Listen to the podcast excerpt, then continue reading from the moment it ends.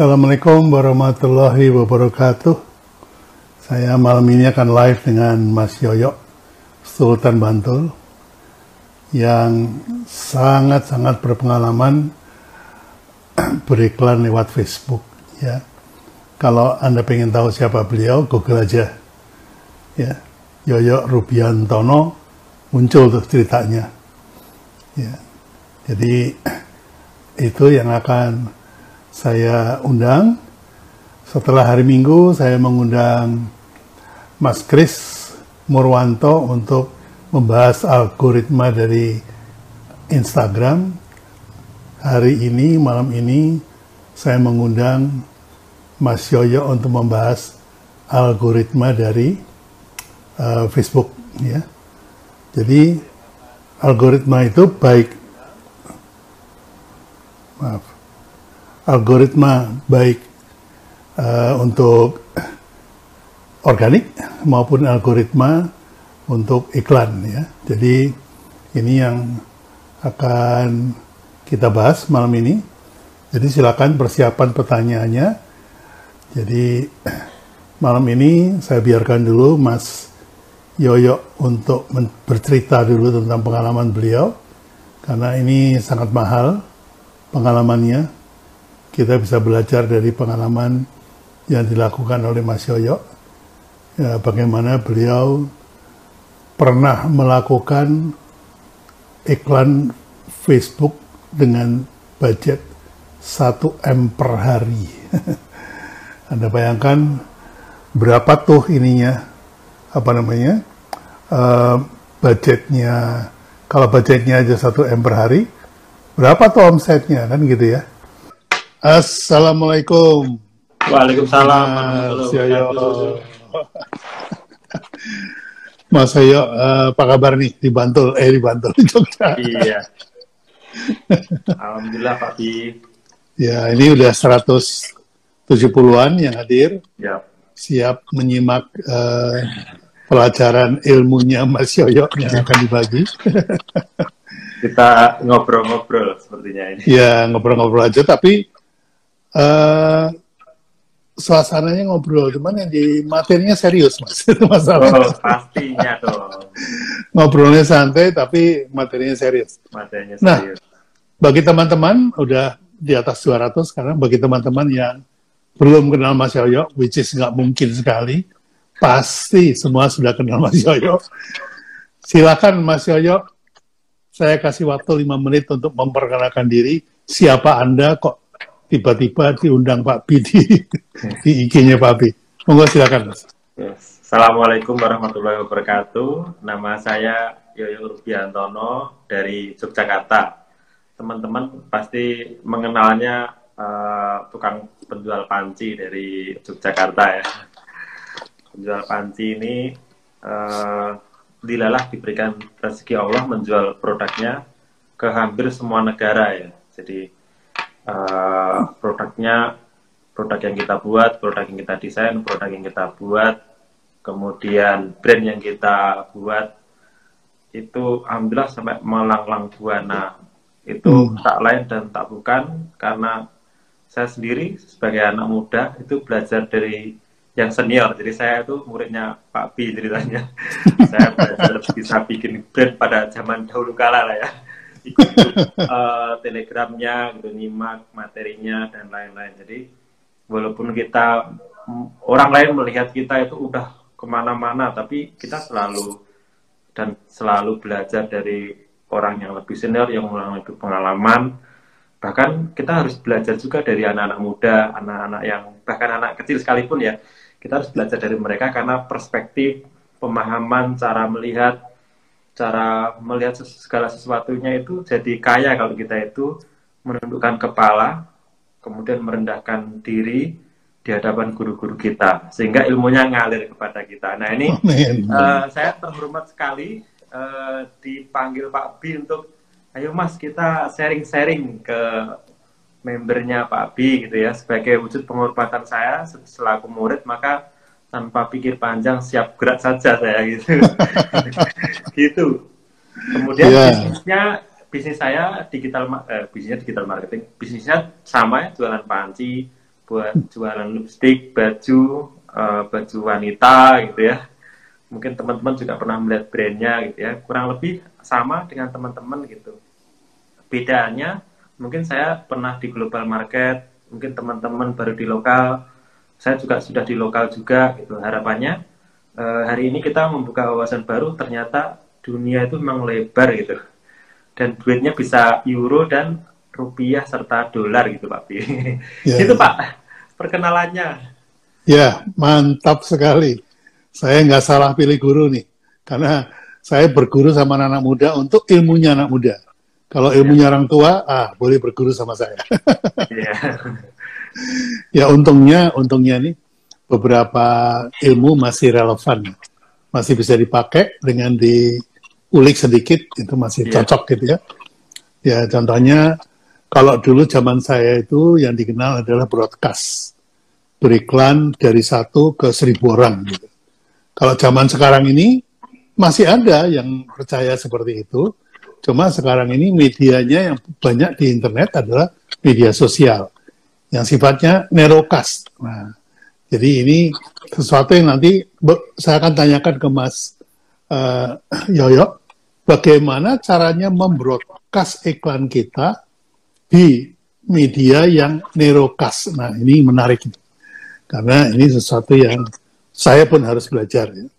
Karena zaman dulu kan uh, broadcast itu taruh di TV station, terus brrr gitu ya, semua orang ya. tahu gitu. Nah zaman ya. sekarang kan nggak bisa begitu. Meskipun ya. zaman dulu juga ada namanya media plan, uh, kita pilih target marketnya sesuai dengan program yang ditonton. Nah kalau di Facebook ini beda lagi. Nah ini nanti Mas Yoyo silakan menjelaskan ada dua nanti pertanyaan saya. Yang pertama, bagaimana algoritma Facebook terhadap um, paid advertising, jadi advertising yang berbayar, dan bagaimana algoritma Facebook terhadap organik yang kita lakukan. Karena ini ada dua hal. Ketika Anda mempraktekkan uh, marketing, maka promosi dan advertising itu keharusan. Tapi kalau Anda melakukan branding, di mana tuntutannya adalah uh, conversation dan uh, apa namanya kok jadi hilang saya lupa engagement, maka yang dibutuhkan adalah uh, neurocast apa namanya media yang bisa ngobrol. Nah ini ini dua hal yang berbeda. Kepentingan marketing kita butuh Facebook untuk advertising, kepentingan untuk branding, kita butuh Facebook untuk uh, conversation atau engagement. Nah, monggo, mungkin dijelaskan yang um, yang untuk untuk ini, untuk ngobrol dulu ya, algoritmanya gimana. Karena yeah. kalau untuk yang iklan, nah itu nanti kita pakai buat gongnya, Mas. iya. silakan, monggo, silakan. Ini harusnya Uh, karena pertanyaannya luar biasa keren, harusnya dijawab di workshop ini Pak. Harus berbayar ini. Baiklah. Kalau gitu gini Mas, uh, jangan dikasih komplit, setengah komplit aja Mas. Lah ini, sus susahnya begini, saya nggak bisa ngerem nih. Gimana kalau kita bikin kasih yang komplit, nanti suatu saat ada kesempatan kita kasih yang super komplit gitu ya. Jadi kita yeah, yeah, followernya Pak Bi supaya yeah. wah ini topik hari ini keren banget. Ya, yeah, komplitnya itu gini Mas, pengetahuan, uh, pengalamannya Mas Yoyo, mm kemudian minta mereka praktekkan. Nah, Yo, ini baru komplit. Tapi yeah, kalau ngobrol-ngobrol gini ya nggak bisa praktek kan. Ngobrol-ngobrol aja. siap, siap. Baiklah. Jadi bagaimana sih cara kita melihat? Saya coba untuk pelan-pelan, takutnya ini kecepatan saya biasanya. Jadi bagaimana sih cara kita memandang algoritma Facebook terhadap paid advertising dan organik? Coba marilah kita mulai dari uh, organik dulu, di mana Facebook ini memiliki metodologi bagaimana uh, postingan kita, konten kita, kita sebagai konten kreator itu mendapatkan kredit dari Facebook supaya konten-konten ini kita konten-konten kita ini terlihat di mata Facebook, di algoritmanya Facebook, plus kalau kita ngomongin Facebook berarti plus Instagram ya supaya kita fair gitu ya. Di Facebook postingan kita ada di profile, ada di fanpage. Kalau di Instagram kita ada di video, kemudian di feed, di story, kemudian di apa namanya? Uh, ya kurang lebih sama seperti itu ya.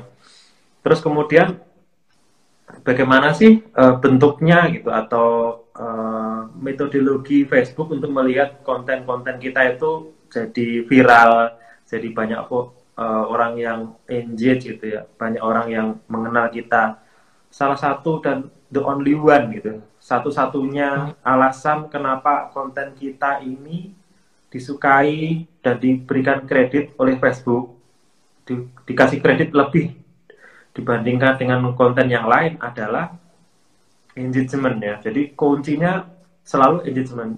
Aku yakin jawabannya itu tidak menyenangkan. Ah ternyata gitu doang ya. Nanti engagement, bagaimana sih orang berinteraksi di uh, di konten-konten kita? Saya mengenalnya uh, mengenalnya kesuksesan dari sebuah konten itu dari 3 second view-nya Pak Bi. 3 second view-nya itu apa sih? Sebuah konten itu kalau dilihat dalam waktu tiga detik, kita nggak kedip gitu ya. Kita nggak kedip, terus kemudian kita berhenti, itu tanda-tanda tanda-tandanya hilal. Tanda-tandanya konten kita akan uh, mendapatkan kredit dari Facebook.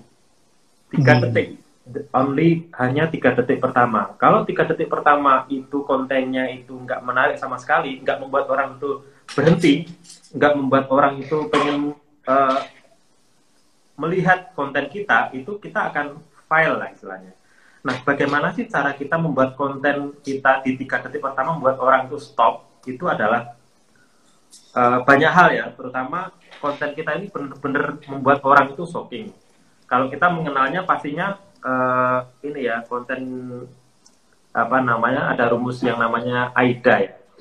Nah, nanti Pak Bib uh, dibantu untuk menjelaskan saya coba sedikit-sedikit. Attention, interest, desire, dan action. Attention, terutama yang tiga second pertama itu membuat orang itu menarik perhatian kita. Apa sih yang membuat menarik perhatian kita itu? kalau di konten yang kita buat itu misalkan uh, nyambung sedikit dengan paid ya uh, yang kita pelajari selama bertahun-tahun dalam melihat iklan itu pasti dilihat apakah konten ini thumbnailnya itu keren ya. Thumbnailnya itu membuat orang itu sedikit mengernyit, mengernyitkan dahi kemudian membuat orang itu berhenti. Itu salah satu yang paling utama adalah thumbnail. Kita pernah mencoba iklan dengan thumbnail sembarangan dan thumbnail yang bikin orang itu berhenti itu luar biasa selisihnya. Selisihnya biayanya lebih murah dengan thumbnail yang khusus nah selain thumbnail itu ada ada border kemudian ada konten yang membuat orang apa, apa namanya uh, fotonya atau fotonya itu uh, benar-benar membuat kita tuh berhenti seperti kita membelalak gitu kan kemudian begini kemudian uh, fotonya itu orang yang kita kenal banget gitu. Itu membuat orang itu berhenti. Nah, cukup dengan begitu aja orang akan merasa orang akan berhenti. Nah, ketika kita ketika customer atau audiens itu berhenti, mereka akan melakukan interaksi ya, kembali ke interaksi. Apakah dia like, comment, share, save. Kalau di Instagram sekarang kredit paling gede adalah di save-nya Nah, ketika orang melakukan itu, maka Facebook akan melihat satu jam berikutnya ya, selama satu jam pertama itu hal yang paling paling krusial ya. Setelah tiga menit pertama, itu orang akan Facebook akan menghitung berapa jumlah orang yang melihat, berapa jumlah yang akan bereaksi gitu. Aku ada hitungannya, tapi aku pikir uh, belum bisa disampaikan. Nah, ketika rasio ini tercapai, maka itu akan diberikan kredit sama Facebook untuk mendapatkan exposure yang lebih besar ya. Ketika kita mendapatkan eh, apa namanya engagement yang lebih bagus dapat uh, like, comment, share, save, save itu kurang lebih berapa kalinya lah ya dibandingkan dengan like-nya itu. Ibaratnya perkalinya lebih tinggi gitu, kreditnya lebih tinggi. Nah, begitu kita dapat maka Facebook akan memberikan kredit yang lebih besar daripada konten-konten yang lain gitu. Sehingga potensi dapat viral itu mendapatkan apa namanya konten kita tuh viral itu tinggi banget. Itu ceritanya organik ya. Nah, sayangnya, sayangnya uh, Facebook ini, Facebook ini kan mereka perusahaan uh, teknologi yang berbasis duit. Tidak ada duit, kamu nggak disayang gitu sih. Simpelnya begini. Sehingga ketika kita posting di Facebook itu kecil banget anunya reach-nya ya, kecil banget reach-nya. Kemudian uh, ya tetap dapat reach yang bagus, tapi nggak seperti dulu kala, di mana fanpage ketika posting dia akan mendapatkan sekian persen dari volume uh, yang follower kita. Nah, agak sedikit berbeda algoritmanya di Instagram mereka kan sister company ya. Kita posting di Facebook dan Instagram, mereka sister company. Jadi kalau kita mau mendapatkan kredit lebih, kita fokusnya sebenarnya ke Instagram sebenarnya. Dengan kita posting di Instagram dan di Facebook, mungkin Facebook akan dapat 0,00% reach ya. Tapi di Instagram, kayak akun saya gitu, akunnya Pak B itu reach-nya, kemudian engagementnya tinggi banget, walaupun follower saya itu cuma berapa nih, dua puluh empat ribu ya, dua puluh empat ribu. Tapi yang uh, berinteraksi setengahnya. ada yang apa namanya? Ada yang akun yang ada dua juta gitu ya, tapi yang berinteraksi cuma dua ekor gitu orang. itu pun ini kuntilanak semua ya. itu contoh audien kita nggak relevan sebenarnya. Apakah pada zaman dahulu kala itu ketika dia membangun audien bentuknya dia uh, giveaway, kemudian bentuknya uh, bagi-bagi uang, bagi-bagi uang gitu ya. Saya pengen juga, tapi ternyata audien yang kita bangun dengan bagi-bagi duit itu kita kayak anu aja, politisi aja. Ada duit apa disayang, kalau enggak kita uh, unfollow kan. Nah, yang lebih keren dan paling uh, membuat audien dan konten kita, eh sorry, audien dan konten kita ya, audien kita tetap dengan kita, konten kita menjadi uh, apa namanya viral, itu adalah audien kita mesti tepat. Kayak misalkan saya, saya fokusnya fokusnya di Facebook ad ya, Facebook dan sekitar-sekitarnya. Tapi saya nggak akan jauh-jauh, paling Facebook dan Instagram ya. Saya nggak akan ngomong tentang branding, karena saya bukan value-nya di situ. Begitu saya ngomong branding, itu saya langsung dibandingkan sama Pak Pi. kamu bukan siapa-siapanya sama Pak Pi, itu kalau ngomong trading kan. Tapi kalau ngomong soal Facebook ad, saya insya Allah mungkin loh ya, akan jadi hmm. rujukan. Begitu saya jadi rujukan, orang akan engage-nya lebih bagus. Setiap konten-konten yang saya share itu dapat interaksi yang bagus. Nah, kita sama ya Kak Pak Pi, misalkan contohnya Pak Pi, itu ngomongin soal branding. Orang akan amin, mengaminkan. Uh, Pak Pi ada 80 ribu orang, 80 ribu orang berinteraksi dan mengaminkan Nah, ketika 80 ribu, 80 ribu orang itu berinteraksi di akun kita, follower kita itu naiknya luar biasa cepat. Ya, karena ketika di 3 second view-nya itu dapat, kemudian di satu jam pertama itu dapat parameter yang diinginkan rumusnya sama Facebook, kok semua konten-konten kita akan jadi viral-viral dapat kredit yang lebih dari Facebook, dari Instagram. Sehingga walaupun kontennya sederhana, lucu dan menggemaskan, tapi kalau di sana ada value yang kita share, itu membuat Facebook memberikan kredit yang lebih buat audiens kita. Dibandingkan dengan kita, ayo kita ada giveaway, kita ada duit-duit, bagi-bagi duit, kemudian apa nih, audiens kan nyebar, banyak yang nggak suka dengan uh, banyak yang nggak suka dengan kita, tapi karena ada giveaway, banyak yang nggak suka dengan konten kita, tapi karena ada bagi-bagi duit, mereka bahasanya terpaksa nge-follow kita tapi sebenarnya mereka nggak mendapatkan mendapat nggak mendapatkan value dari yang kita sharingkan sehingga rasio antara follower kita rumusnya kan rasio hmm. antara follower kita dengan orang yang berinteraksi kecil banget Pak Bi. Begitu yeah. itu interaksinya katakanlah kalau pakai IG Blitz 0,5, 0,05, 0, udah itu udah game over lah ya akun Instagramnya gitu. Tapi kalau misalkan kayak punya saya itu 3,4 Pak biarnya apa namanya hmm. yang berinteraksi di akun uh, follower saya itu. Itu itu lebih tinggi dari siapa pun lah ya, siapa pun maksudnya dari rata-rata akun. Kalau kita lihat yeah, yeah. di Instagram itu pakai menggunakan aplikasi IG Blade, instruksinya itu rata-rata di atas rata-rata. Karena apa? Yeah. Konten yang kita sharingkan itu selain lucu dan menggemaskan, tapi memberikan value dan manfaat buat orang lain. Ya. Gitu, Pak. Ya, menurut uh, riset di luar, itu kalau kita menghasilkan interaksi satu persen aja, itu tergolong sukses, Mas. Tergolong sukses. Saya tiga koma tujuh, Pak Bi. Wah, kalau tiga persen itu sangat sukses. Jadi ini anu apa namanya? Yang uh, apa namanya di, dilakukan riset di luar ya. Dan kalau lebih dari itu, itu udah udah sangat sukses gitu ya. Nah, ini memang uh, kemarin saya ada live juga sama Mas Kris Murwanto. membahas tentang algoritma Instagram tahun 2021. Ternyata ada perubahan dari tahun 2020. Kalau 2020 itu kita masih bisa berharap kita posting, kita diemin, nanti akan banyak yang lihat. Masih konsepnya broadcast. Yeah. Tapi sekarang itu dilihat dulu nih.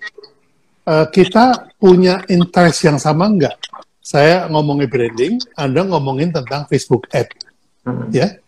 Kalau interestnya itu tidak mutual, tidak uh, tidak ada tidak ada irisan, maka postingan saya nggak keluar tempat Anda, Mas. Walaupun ada follow saya. Nah, kita bisa buktikan hari ini berapa seberapa mutual dari audien kita, audien saya Betul. dengan Pak B itu dilihat dari yang live. Nah, kayak ini keren banget. Kita ada 363 yeah. yang penonton. Itu berarti mutual banget yeah, yeah. tuh audien kita ini. Iya. Yeah. Gitu. Um, kalau dengan Pak Tung, saya bisa mencapai 1.200 gitu ya. Karena live Pak Tung kita, kan banyak. banyak ngomongin soal branding kan. Sama Kang Dewa itu bisa mencapai seribuan karena kita banyak share audiensnya sama dia. Jadi uh, karena saya mencakup nggak cuma branding, marketing dan selling kan, jadi tetap ya. ada uh, cakupannya. Jadi jadi kata kuncinya itu sekarang adalah interest. Interest. Ini yang saya pelajari ya. Jadi konten ternyata mempengaruhi viral. Itu satu. Saya bahkan uh, me lebih menajamkan lagi bukan cuman konten, tapi mutual content. Jadi mutual interest, interest yang sama. Itu baru menyatukan uh, uh, kita dengan follower kita. Yang kedua, saya selalu berpegang sejak setahun terakhir saya coba, yaitu bahwa uh, yang namanya uh, uh, sorry, yang namanya komen itu adalah konten. Awalnya saya berpikiran begini, kalau saya bikin sebuah konten, lalu tidak saya kawal, konten saya itu dikomen sehingga berubah arti, mas. Nah, ketika dikomen berubah arti, saya luruskan. Kalau yang sudah lurus, saya iakan, gitu. Jadi bermacam-macam jawabannya. Dan itu ternyata algoritma uh, Instagram 2021 itu membacanya sebagai oh ini ngobrol antar manusia. Tapi kalau cuman uh, kasih hati, hati, hati terus gitu, dianggapnya wah ini ngomong sama bot, gitu. ngomong sama mesin. Nah, yes, yes. satu tingkat di atas mesin manusia yang nge-like, mas. Jadi like itu akan hilang dalam waktu dekat ini karena dianggap itu bisa dibotin, mas bisa diwakilkan oleh bot. Nah ini uh, IG akan semakin memanusiakan penggunanya. Itu intinya seperti itu. Ini yang yang saya pelajari. Nah uh, tadi Mas sudah mengatakan bahwa tiga detik pertama itu sama persis dengan zaman saya bikin iklan Mas. Jadi 30 detik itu kalau iklan TV 30 detik, tiga detik pertama itu harus punya stopping power. Istilahnya stopping power. Kemudian konten itu harus punya striking power, harus surprise. Kemudian terakhir, tiga detik terakhir, itu harus punya staking power, punya daya lekat, diingat. Gitu. Nah ini uh, pelajaran lama yang masih relevan ya, jadi untuk konten.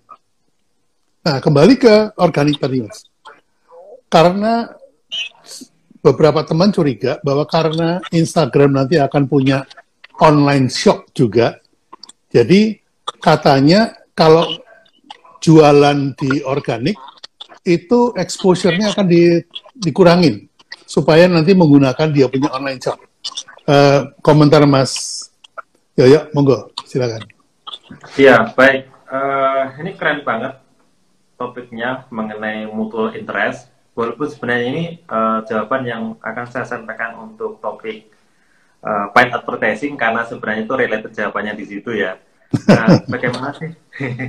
Nanti akan saya jawab nanti, tapi kurang lebih saya coba untuk menerjemahkan uh, tulis apa namanya bahasanya Pak B itu dengan gambar gini sih sebenarnya ya. Jadi kalau kita lihat kita kalau mutual interest ini ada interest satu, interest dua, ya. Saya mungkin interestnya di satu di uh, Facebook advertising, Pak B di branding. Di tengah-tengah ini adalah mutual interest, di mana orang yang benar-benar dekat dengan kita, dekat dengan interest kita, dekat dengan uh, apa namanya punya passion dua hal ya, advertising dan branding itu ngumpul jadi satu. Begitu ngumpul jadi satu, maka itu akan membuat uh, apa namanya tingkat kesuksesan dari advertising ini akan lebih lebih bagus lagi. Makanya ada narrow audience. Narrow audience adalah orang yang suka dengan digital marketing, orang yang suka dengan Facebook ad, plus orang yang suka dengan branding. Orang yang hmm. berharap produknya itu di brandingan. Ketemu di situ, maka itu adalah buying customer dengan high buying power. Jadi oh. irisan saya dengan irisannya. Pak Bi adalah orang punya kapasitas sebagai kasal customer high buying power gitu. Hmm. Tandanya apa? Nanti misalkan kita mengadakan workshop, nah pesertanya di tengah-tengah itu Pak Bi. Yeah. Kurang lebih begitu. Nah, uh, kembali ke pertanyaannya Pak Bi, kembali sekali lagi uh, Facebook ini perusahaan dagang dia, dia mungkin POC kali ya. Dia perusahaan dagang, jadi dia sebenarnya nggak mau juga konten yang uh, yang kita buat itu menjadi viral terus kemudian nggak ngiklan ya, nggak ngiklan. Kayak Kang Dewa ini konten setiap konten-konten yang dibikin itu selalu menghacking algoritmanya Instagram Facebook sehingga siap kontennya selalu viral nggak viral-viral juga tapi karena followernya ada 80 ribu di Telegram jadi yang nonton juga banyak. Begitu di satu jam pertama itu yang berinteraksi luar biasa banyak rasio antara followernya Kang Dewa dengan rasio orang yang berinteraksi itu bagus di atas satu persen maka itu akan punya kredit untuk menjadi viral dan viralnya lebih lebih tinggi. Dibandingkan dengan uh, uh, Instagram, yeah. akun Instagram ya artis gitu ya yang posting ternyata yang komen cuma uh, beberapa orang gitu. Karena mungkin iya. nggak ada mutual interest sama sekali di situ. Nah, kemudian yeah. Iya. uh, nanti dampaknya ke mana sih sebenarnya Facebook akan ke mana sih? Facebook akan mencoba untuk realistis ya, termasuk kehadiran TikTok, kehadiran platform sosial media yang baru ini, membuat mereka ternyata kaget gitu kan. Ternyata aku walaupun aku incumbent ini ternyata challengernya itu luar biasa gitu. Mereka menurut saya panik juga. Sorry ini ini di Instagram ya kita ya.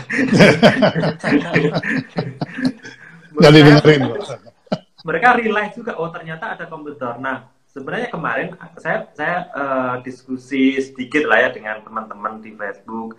Kemudian nantinya akan mulai reach-nya di Instagram itu akan terkurangi.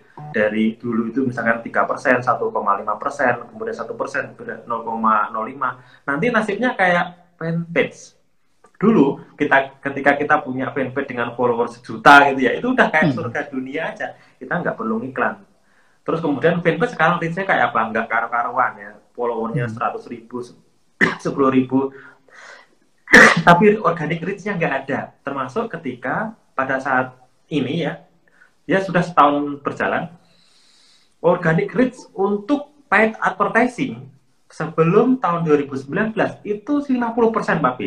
Jadi hmm. ketika kita ngiklan, itu Facebook ngasih kredit kita 50% kurang lebih, organiknya aja. Hmm. Sekarang ketika kita ngiklan, ya ngiklan aja. Yang organiknya nggak ada. Artinya memang semua slot sama Facebook dijual gitu, nggak mau. Termasuk Instagram. Instagram ini hanya menunggu waktu ya, menunggu momen, menunggu waktu di mana saat ini kalau kita masih punya kesempatan untuk meningkatkan follower ya kita kerjakan sekarang, kayak saya terlambat kan. Hmm. Kita gunakan uh, momen ini sebelum uh, Instagram benar-benar mengurangi reach-nya ya, mengurangi reach-nya ke 0,0 sekian, ya kita posting konten yang bermanfaat, posting konten yang bermanfaat gitu. Jawabannya selalu posting konten yang bermanfaat. Nah, nanti ada masa di mana walaupun konten kamu itu bermanfaat, itu reach-nya nggak akan sekeren sekarang, nggak sekeren kemarin gitu. Jadi kita mesti siap-siap dengan uh, kan kita numpang nih ceritanya ya siap-siap di Instagram, siap-siap di Facebook, siap-siap merogoh kocek yang lebih banyak untuk advertising sama siap-siap di platform lain gitu supaya hmm. traffic organiknya kita itu dapat gitu Pak Bi. Ya betul. Jadi kemarin dalam pembahasan saya dengan Mas Kris juga, itu kita membahas bahwa yang namanya follower ke depan itu sudah tidak penting lagi. Karena untuk mencapai seribu orang sudah bisa tidak bisa lagi dengan satu konten satu kali tembak. Itu jadi sistem broadcast sudah semakin tidak relevan. Jadi sistemnya sudah menjadi nerocast. Nerocast itu misalnya saya mau menyampaikan ke seribu orang. Maka saya ngomong dulu sama sepuluh orang. Dan sepuluh orang itu adalah orang yang die hard saya. Yang penganut saya, yang sudah uh, apa namanya uh, fanatik buta sama Pak Pi gitu ya. Nah yeah. nanti konten saya itu entah di repost atau ditulis ulang, tapi intinya nyebar ke 10 orang lagi yang yang menjadi dayarnya dia. Lalu kemudian 10 orang itu nyebarkan lagi ke 10 orang lagi. Jadi kayak seperti multi level marketing baru nyampe kepada 1000 orang. Itu yang dimaui oleh uh, Instagram seperti itu, menurut Mas Chris.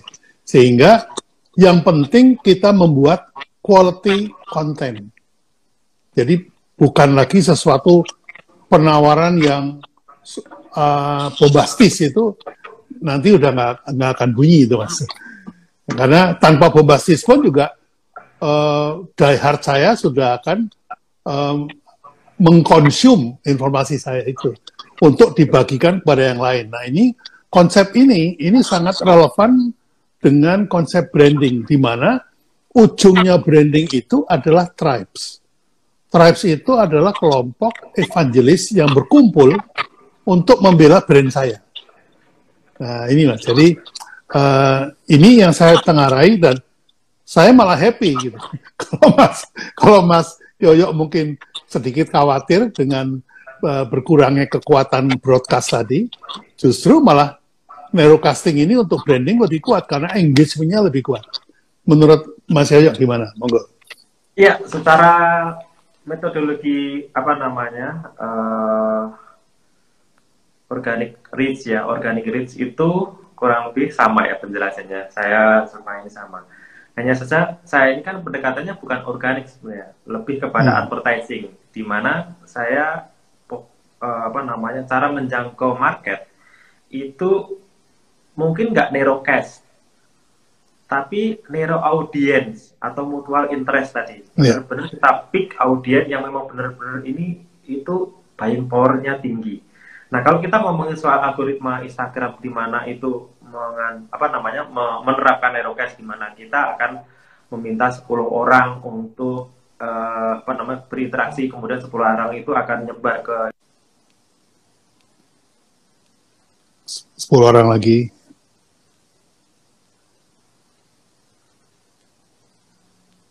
Ya, ada gangguan jaringan di Mas Yoyo.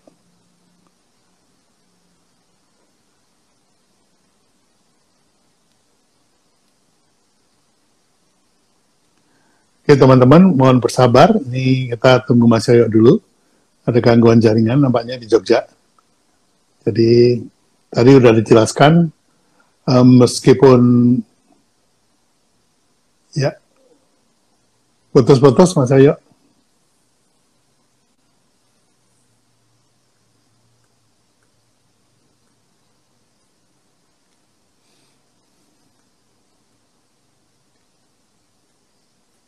Ya, Mas Ayo putus-putus kalimatnya. Kalimatnya. Kami tunggu.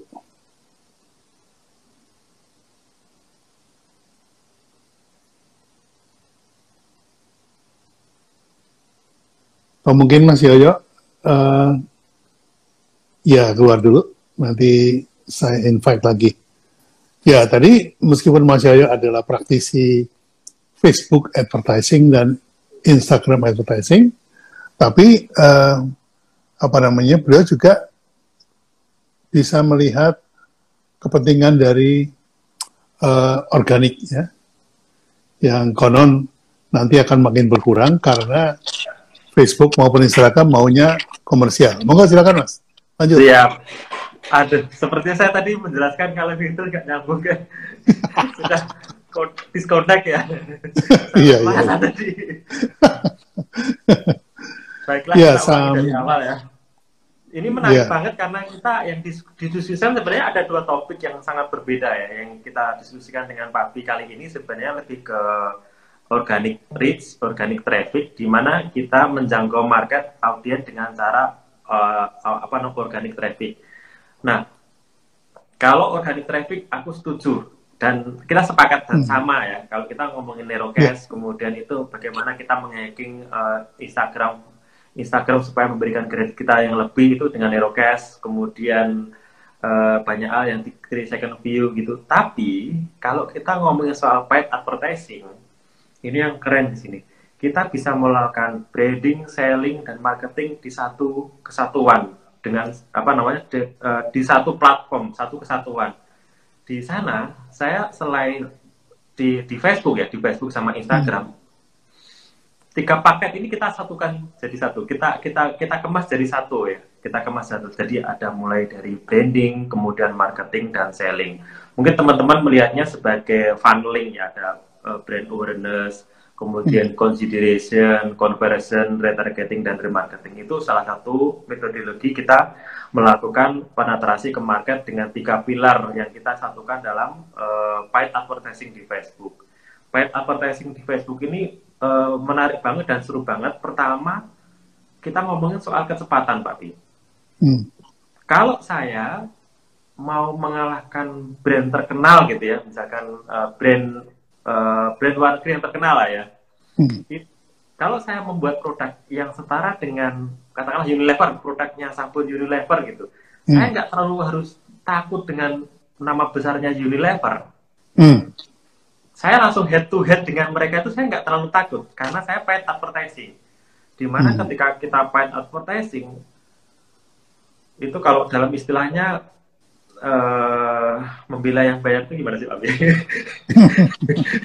membela yang bayar. iya. Facebook membela yang bayar gitu. Hmm. Jadi selama kita bayar maka itu akan didekatkan ke handphonenya customer gitu. Jadi kalau kita mau menang-menangan menang-menangan melawan apa namanya brand-brand besar ya kita head to head aja sama sama brand besar itu. Kita punya unique selling point, ambil posisi yang bagus ya, ancang-ancang kuda-kuda dengan branding, marketing dan selling yang keren. Kita attack mereka, mereka nggak kerasa gitu. Nggak kerasa mereka rontok gitu maksudnya. nah, kenapa nggak takut? Karena kita mainnya di advertising. Jadi kalau di advertising kita nggak perlu, karena kalau organik itu perlu membangun uh, personal branding, product branding, corporate branding. Tapi kalau kita ngomongin soal paid advertising, di menit itu juga, di detik itu juga, produk kita sudah ada di depan penawaran kita yeah. sudah ada di depan mata customer gitu. Yeah. Tergantung cara kita ngemasnya gimana gitu. Nah ini yeah ngemasnya gimana itu saya serahin ke Pak Bi gimana sih caranya menggabungkan antara pengetahuan branding dengan uh, advertising yang saya, skill yang saya miliki ini. Jadi kalau hmm. kita punya kemampuan branding yang keren digabungkan dengan advertising itu kita nggak ada yang bisa mengalahkan Pak Bi. Yeah. Gitu. Mantap, mantap. Siap. Jadi untuk teman-teman ya, untuk follower saya, udah sering baca postingan saya juga bahwa kalau yang dilakukan Mas Yoyo ini adalah advertising. Advertising itu definisinya adalah any paid form of communication. Jadi sebuah sepenggal komunikasi yang berbayar itu disebut advertising. Nah, advertising ini adanya di bauran atau mixnya promotion. Promotion adalah bauran dari marketing. Jadi selama selama klien-klien ini menggunakan marketing 4P, maka advertising masih sangat kuat. Karena fokusnya pada jualan produk. ya, jualan produk. Nah, sementara branding itu berangkatnya bukan dari produk. Jadi, kalau Anda menjual produk, ibaratnya gini, kalau Anda beli Rolex, Anda dapatnya jam. Nah, jualan produk itu jualan jam waktunya tepat, kemudian uh, su, apa namanya alarmnya keras, kemudian uh, mesinnya digital dan segala macam itu adalah jualan produk. Nah itu memang effort dilakukan advertising sebagai bagian dari marketing communication. Tapi yang dilakukan Rolex bukan itu. Rolex itu membuat kalau kamu mau dipandang sebagai pengusaha sukses, kamu harus beli Rolex. Jadi Rolex ini sasaran antara, maaf, produknya itu sasaran antara untuk mencapai value yang lebih tinggi. Nah itu adalah konsep branding, ya. Jadi sebetulnya uh, fokusnya cuma gini aja. Kalau anda masih jualan produk, anda nggak butuh branding.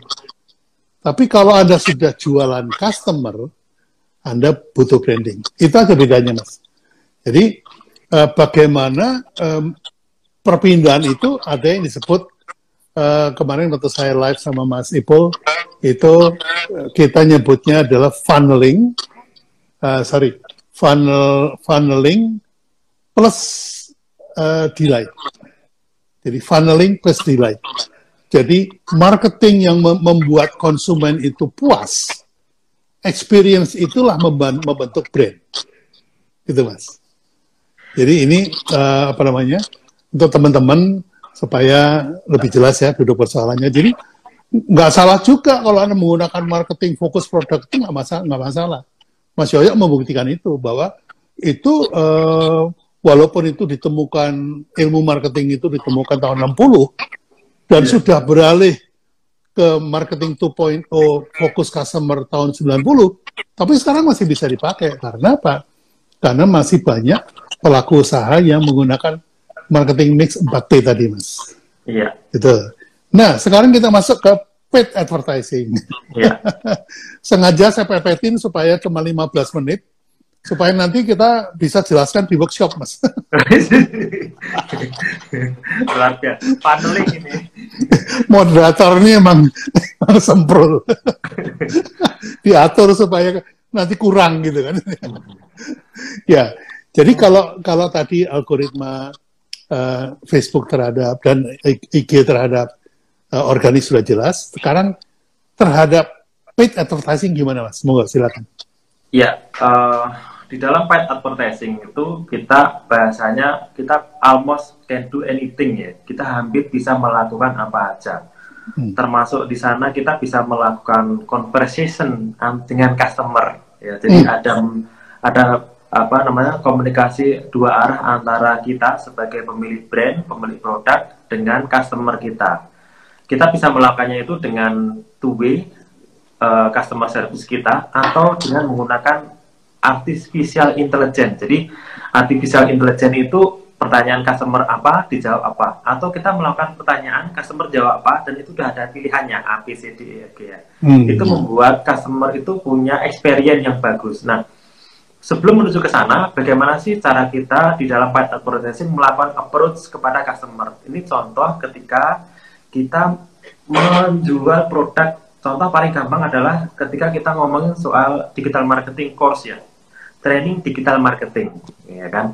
Kalau di Indonesia, saya mungkin tidak akan perlu mengenalkan saya siapa, Pak B ini siapa, gitu kan? Karena semua orang udah kenal orang hmm. tahu tidak perlu ada brandingnya tidak ada personal tidak perlu adanya personal brandingnya tapi begitu kita ngomongin atau beriklan uh, produk kita di Zimbabwe, Nicaragua, hmm. kemudian Chili, Panama, Kuba, Haiti, Korea Utara gitu ya kita perlu mengenalkan kita itu siapa gitu kita perlu membranding diri kita tidak sekedar produk tapi value apa yang kita akan bring ke market sehingga customer itu merasa oh ini aku butuh banget, ini aku butuh. Kemudian uh, aku ingin membeli produk ini gitu.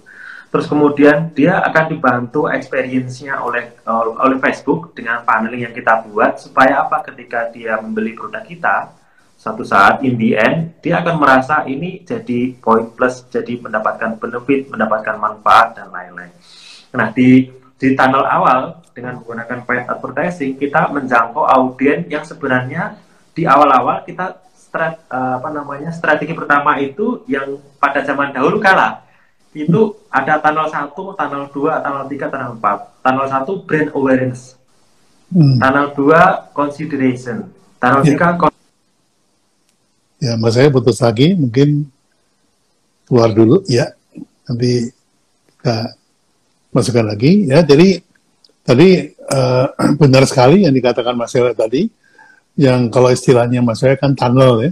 Kalau istilah saya adalah uh, brand awareness, kemudian uh, brand knowledge, kemudian brand liking, dan seterusnya. Ya. Jadi ini Mas Yoyo lagi membenahi wifi-nya, nanti masuk lagi. Jadi ada enam langkah yang dilakukan oleh um, enam langkah yang dilakukan oleh marketing communication. Yang pertama awareness, eh sorry, lima langkah. Ya harusnya enam langkah sih.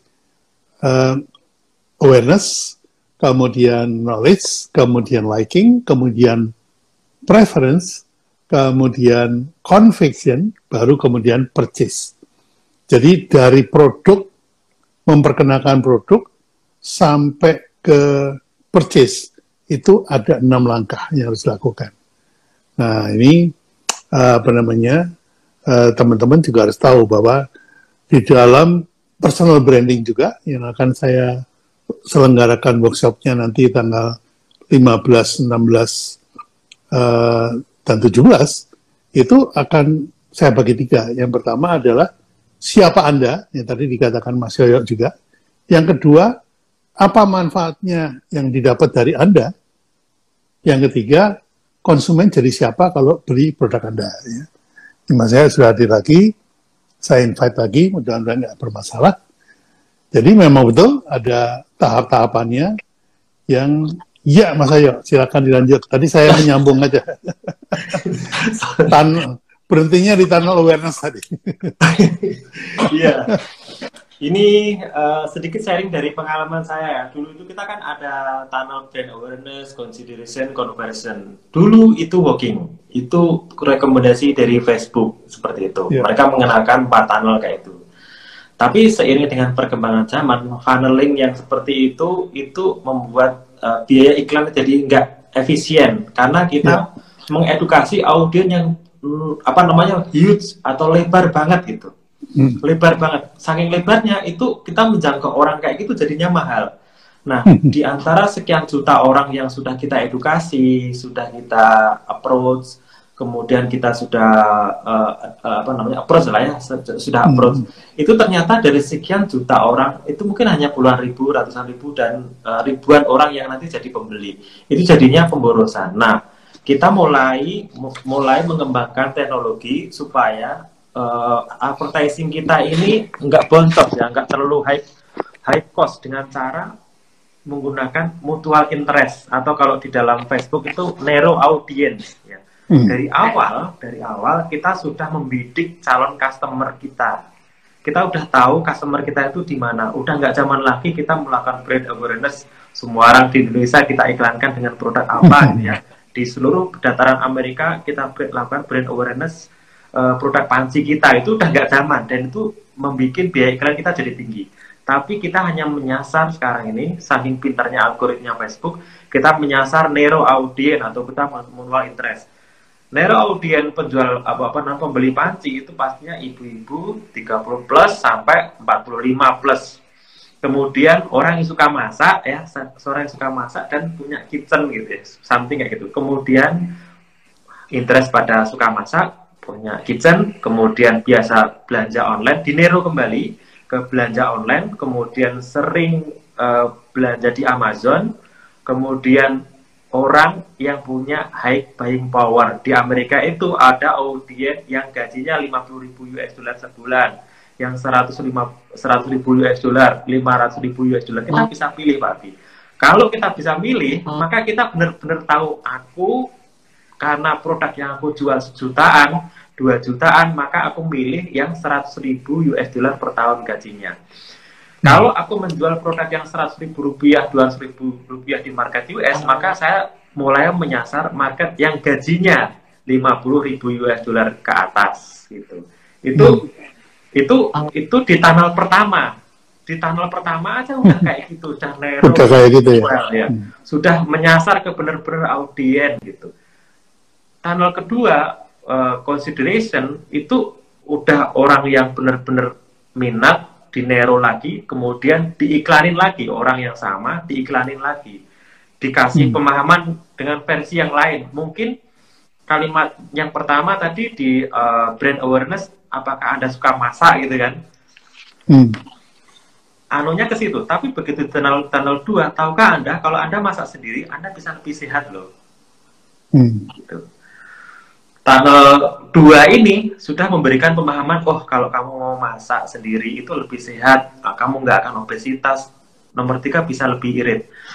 Itu kalau nggak kena Pak Bi, pakai tunnel ke berikutnya yang ketiga gitu. Kamu kalau masak, kalau kamu beli dari apa namanya dari warung itu berbahaya. kamu bisa mati gitu, bisa, bisa mati mudah gitu bisa mati muda karena obesitas ini kalau kita kita sering makan fast food itu akan berpotensi untuk uh, lemaknya tinggi orang nggak jadi sehat gitu. Orang jadi wow ini iklannya keren banget gitu. Membuat aku tidak ada pilihan lain selain selain beli panci itu. Karena pancinya itu mengurangi mengurangi apa namanya kolesterol karena kolesterol di dalam nasi gitu. Nah begitu kalimatnya aduh keceplosan jadinya. Salah. Pancinya itu bikin kolesterolnya jadi rendah energinya jadi kecil orang kan aku harus beli panci itu gitu.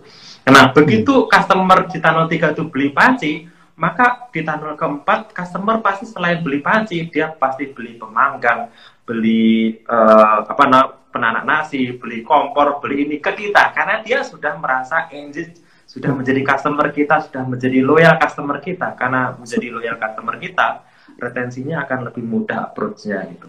Advertising, yeah. paid advertising, gambarnya kira-kira kayak gitu Pak.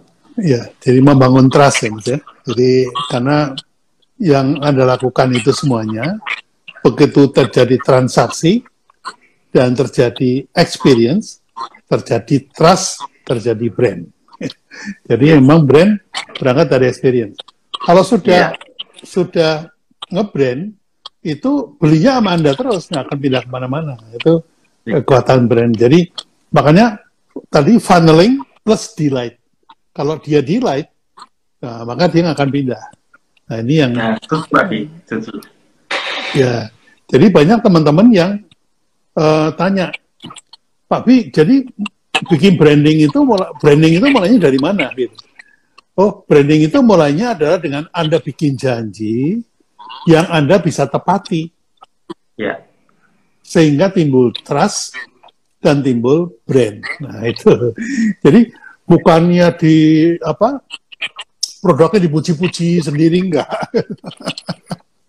Ya. Jadi kayak tadi itu yang dilakukan Mas Yoyo itu sebenarnya bukan bukan uh, bukan marketing lagi Mas, itu sudah branding karena Anda sudah membujuk customer Anda, bukan ngomongin panci Anda.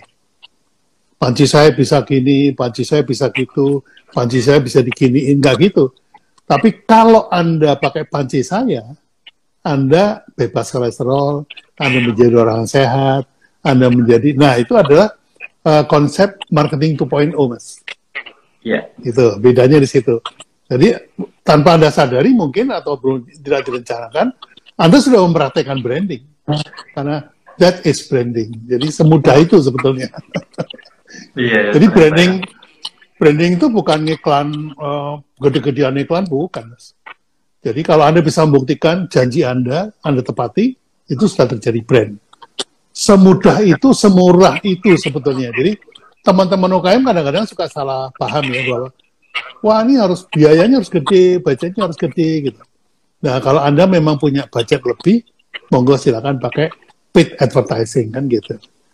Itu mas. Nah ini sudah uh, tepat jam setengah setengah sembilan. Ya. Jadi kita mulai nggak menjawab pertanyaan nih mas. ya, Jadi ya, ya. penjelasan lanjutannya nanti kita ketemu di workshop.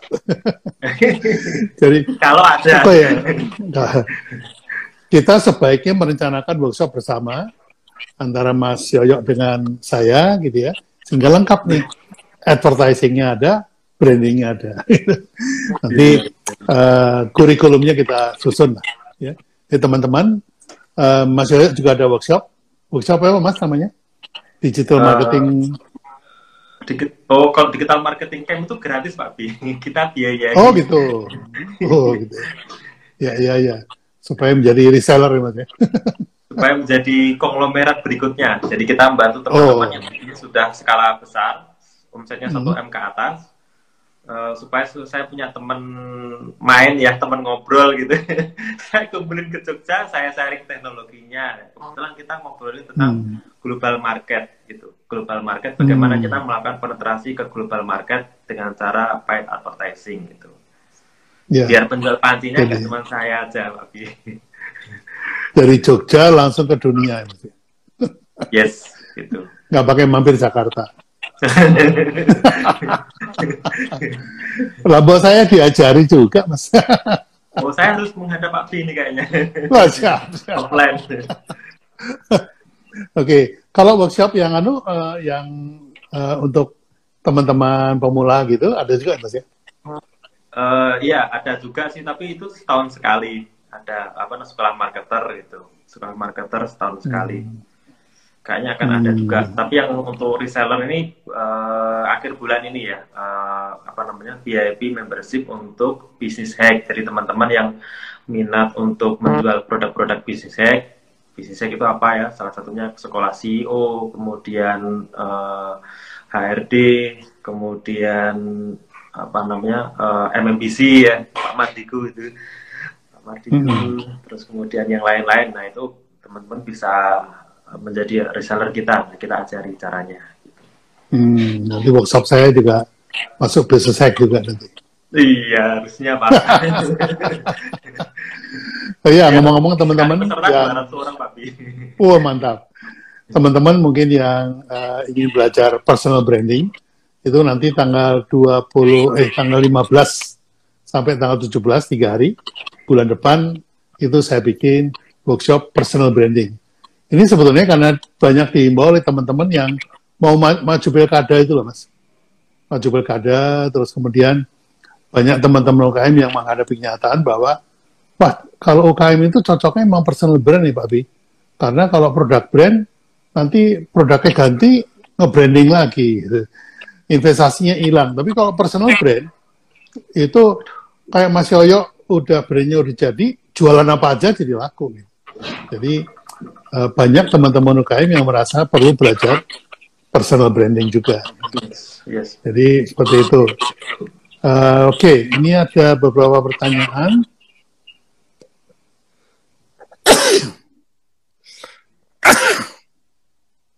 Oke. Okay. Dari Dedi PRTM. Kalau untuk audiens Indonesia, cara menentukan targeting yang buying powernya tinggi gimana, Pak Yoyo? Silakan. Wah, ini kalau di Indonesia agak susah ini. Karena nggak jelas, Pak Bi. Antara orang yang punya buying powernya tinggi sama orang yang buying powernya rendah itu nggak jelas. Kalau di sosial media itu kita nggak bisa membedakan itu mana kiai, mana penjahat. Soalnya semua kalau di sosial media jadi kiai semua.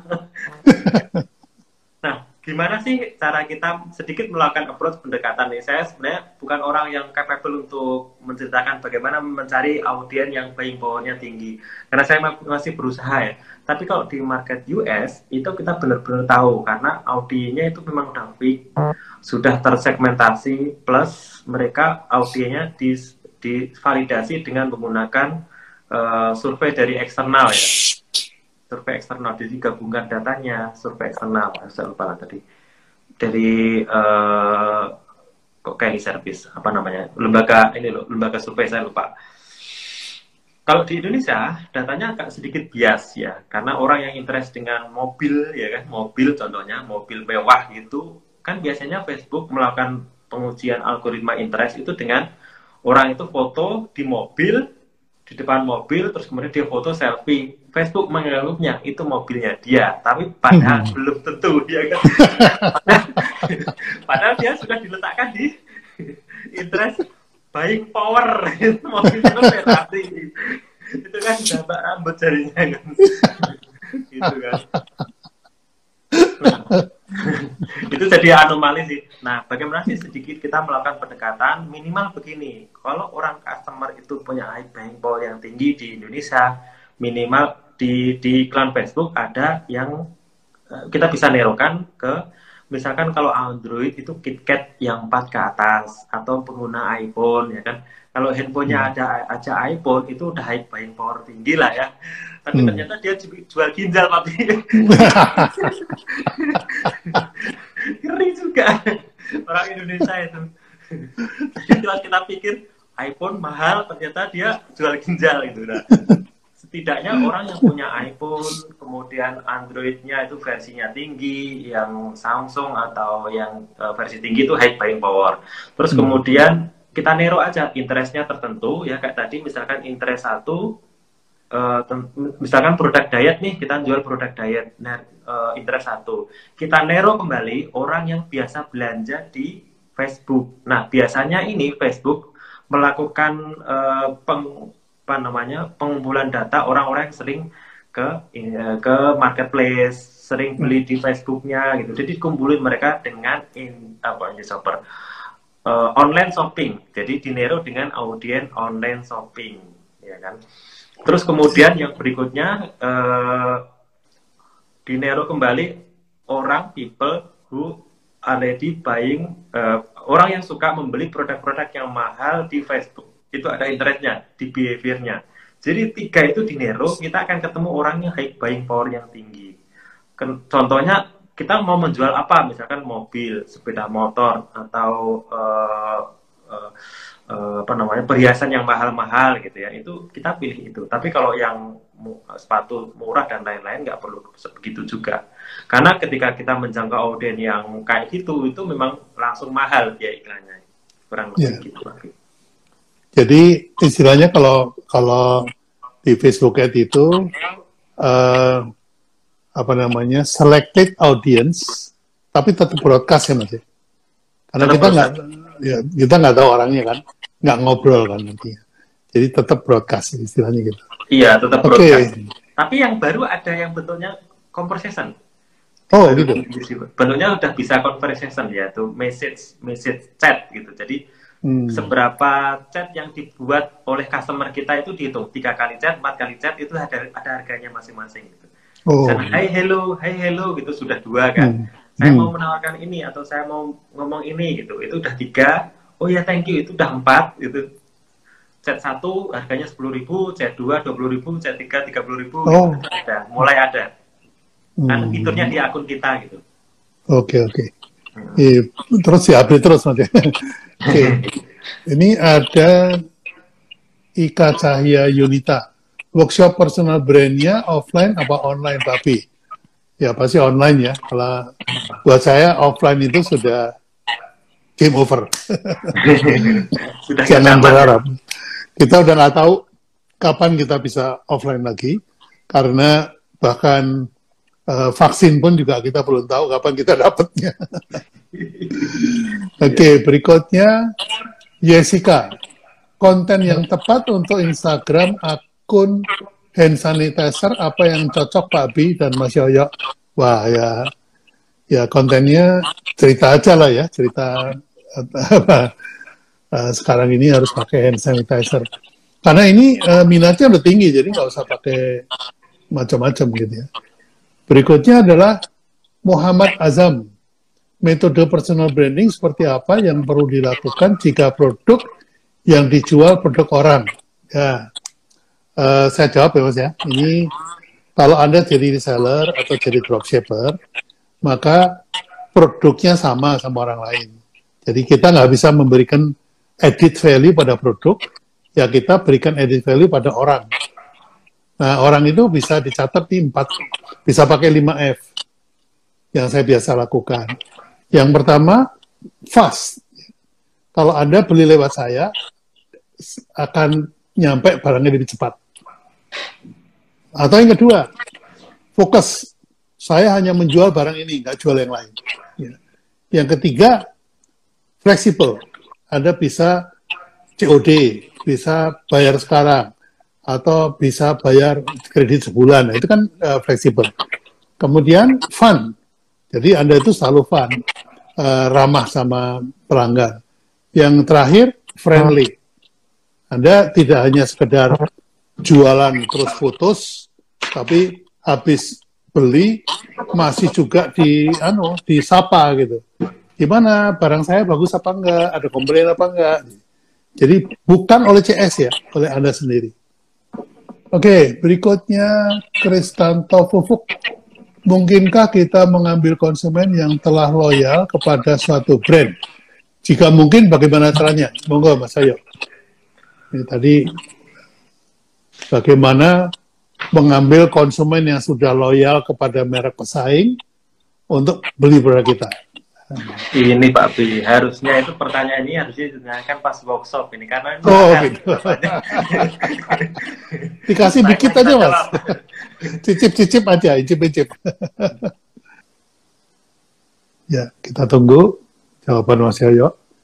Kayaknya tidak diizinkan untuk dijawab di sini.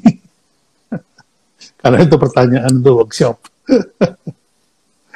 ya, jadi uh, di ruang tertutup istilahnya ya. Jadi uh, mohon maaf ini ada gangguan tapi uh, mudah-mudahan tidak ada masalah lagi. Uh, maksudnya bisa join lagi.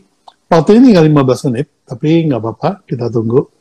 Uh, nanti kita tambahin 10-20 menit karena uh, gangguan dari jaringan ya.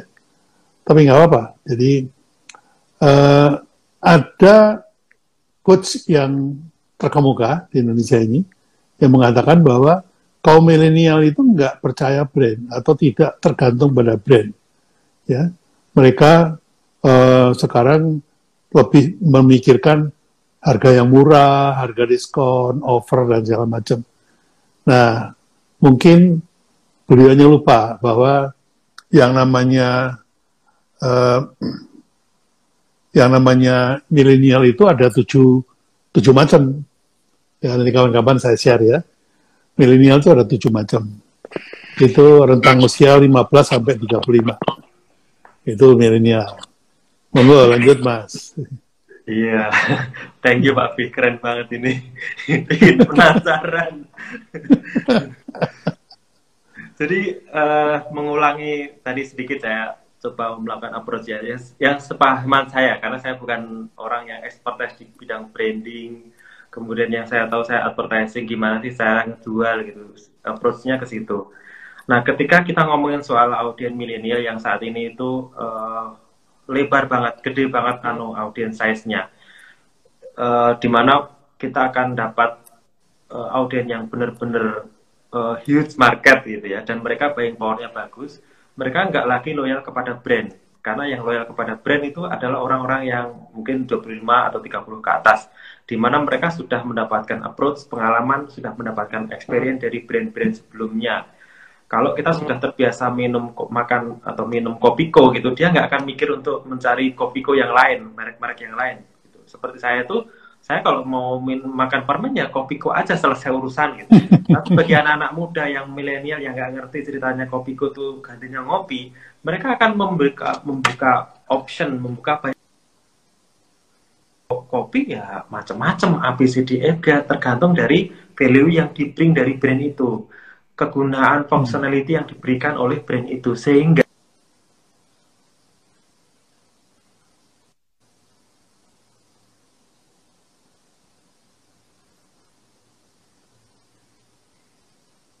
akuisisi market dalam waktu yang cepat dengan cara yang mudah dan murah menurut saya murah karena kita bisa mulai dari 100 ribu, 500 ribu. Mungkin kalau aku yakin kalau kita nge-branding Kopiko itu harganya Pak Bi per jam miliaran katakanlah ya.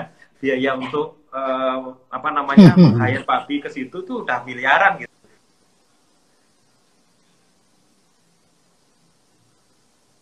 Pak Bi sebagai branding advisor, kita bisa menjual kopi versi kita gitu kopi versi anak muda sekarang. Ini kopi ini bisa membuat kamu melayang gitu melayang melayang dompetnya maksudnya.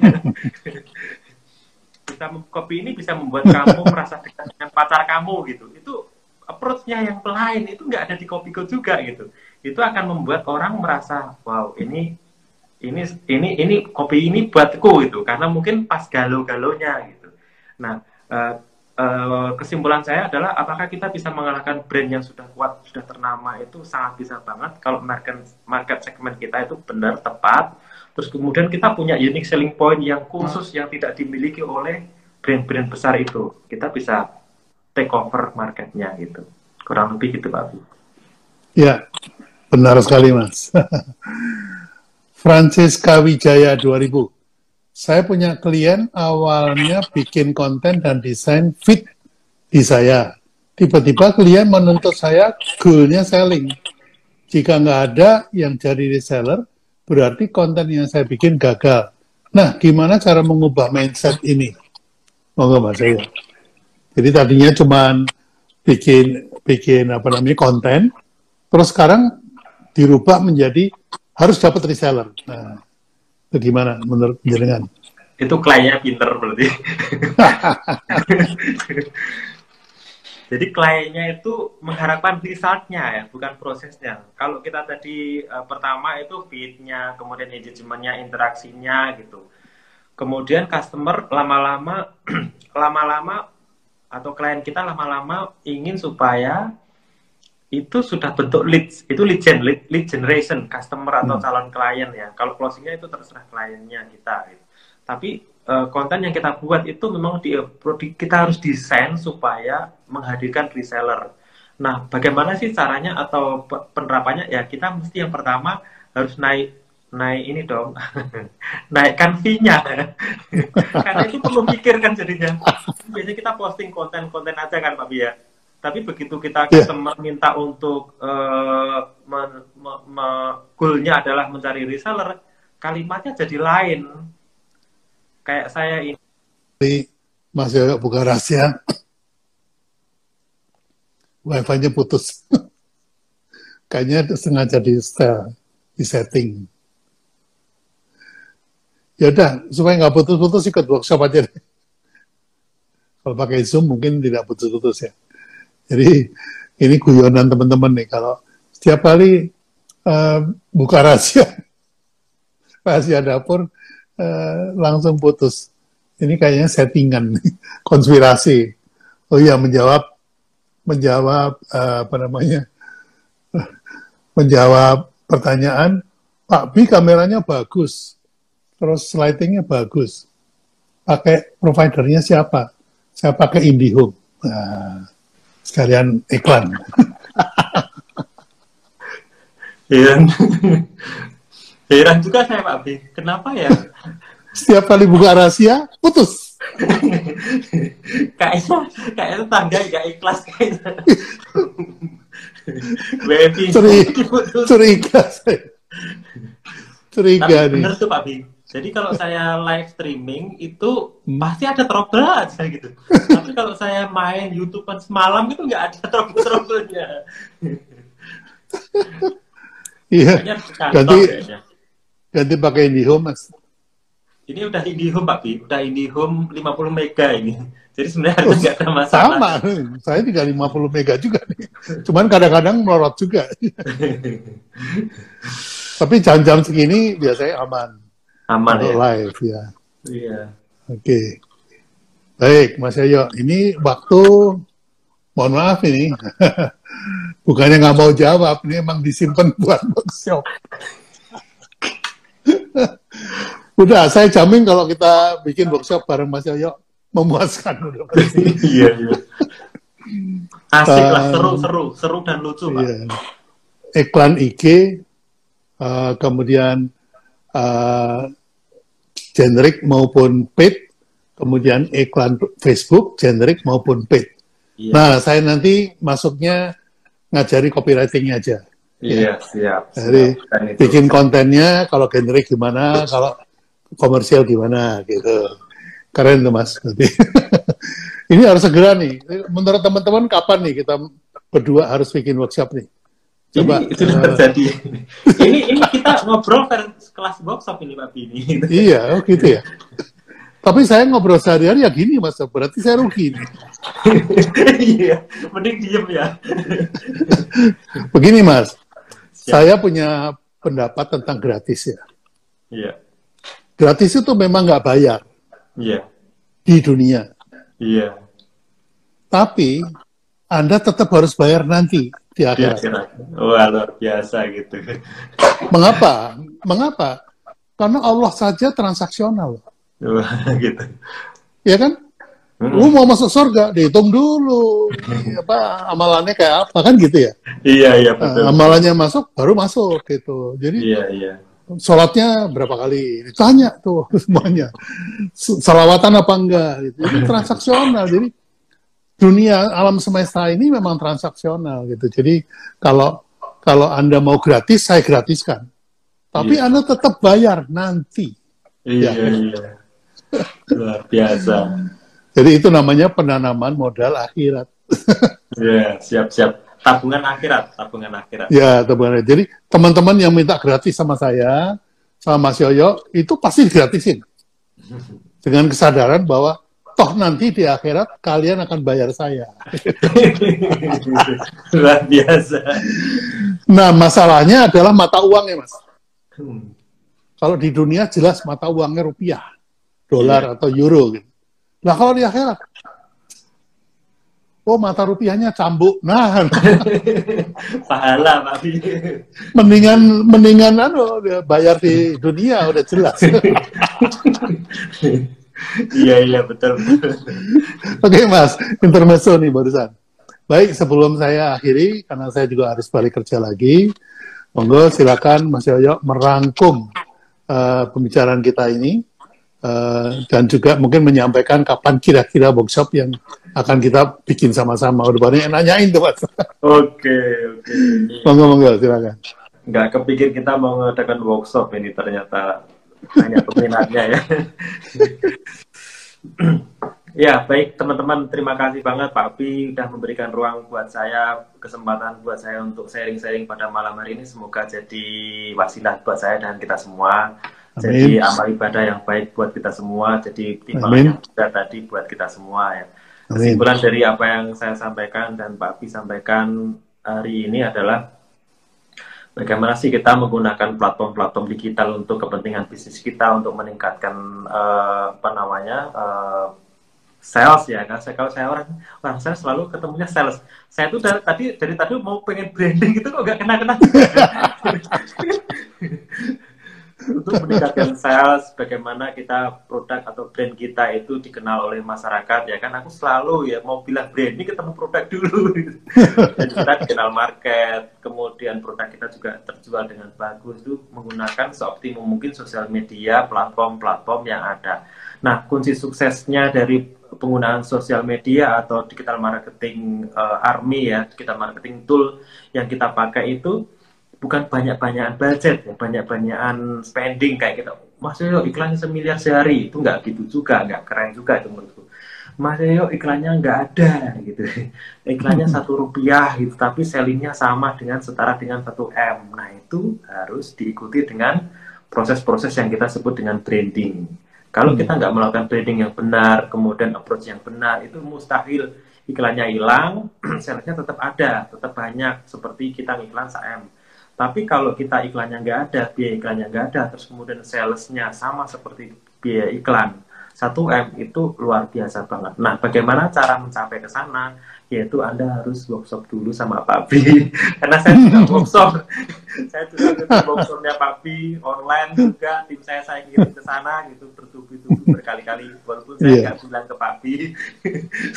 saya kirim tim saya setiap saat gitu tapi saya yeah. selalu konsisten belajar belajar bagaimana kita nge-branding karena uh, sepengalaman saya, sepahaman saya, orang yang keren itu bukan spendingnya yang besar, tapi produk itu diterima oleh market, dirasakan oleh market manfaatnya. Customer puas dengan produk kita, customer memuji produk kita tanpa kita minta. Terus kemudian customer kembali membeli produk kita, kembali lagi membeli produk kita. Kemudian ada trust yang terbangun antara kita dengan customer itu adalah perjalanan yang indah kita sebagai seorang penjual panci. Gitu Pak misalnya. Terima kasih. Iya, terima kasih Mas. Masya Allah ini uh, ilmu luar biasa dari penjual panci. saya harus belajar dari penjual panci karena saya bisanya baru jual permen. Oh, iya. ya udahlah. Sama-sama. Baik. teman-teman, uh, terima kasih untuk waktu yang sudah diluangkan. Mudah-mudahan uh, bermanfaat dan menjadikan uh, apa namanya pahala buat kami berdua. Terima kasih juga untuk Mas Yoyo yang sudah meluangkan waktu. Jadi kita segera akan mendesain kurikulumnya gimana supaya kita bisa langsung menentukan waktu kapan kita bisa bikin workshopnya. Ya, ya nanti akan akan uh, di apa namanya diatur oleh brand hack, eh uh, business hack, yeah. business hack untuk uh, menjalankan workshop tadi. Baik, terima kasih banyak teman-teman. Saya akhiri sampai di sini. Semoga kita sehat-sehat selalu dan semoga Allah ridho dengan apa yang kita sudah lakukan. Wabillahi taufiq wal. Wassalamualaikum warahmatullahi wabarakatuh.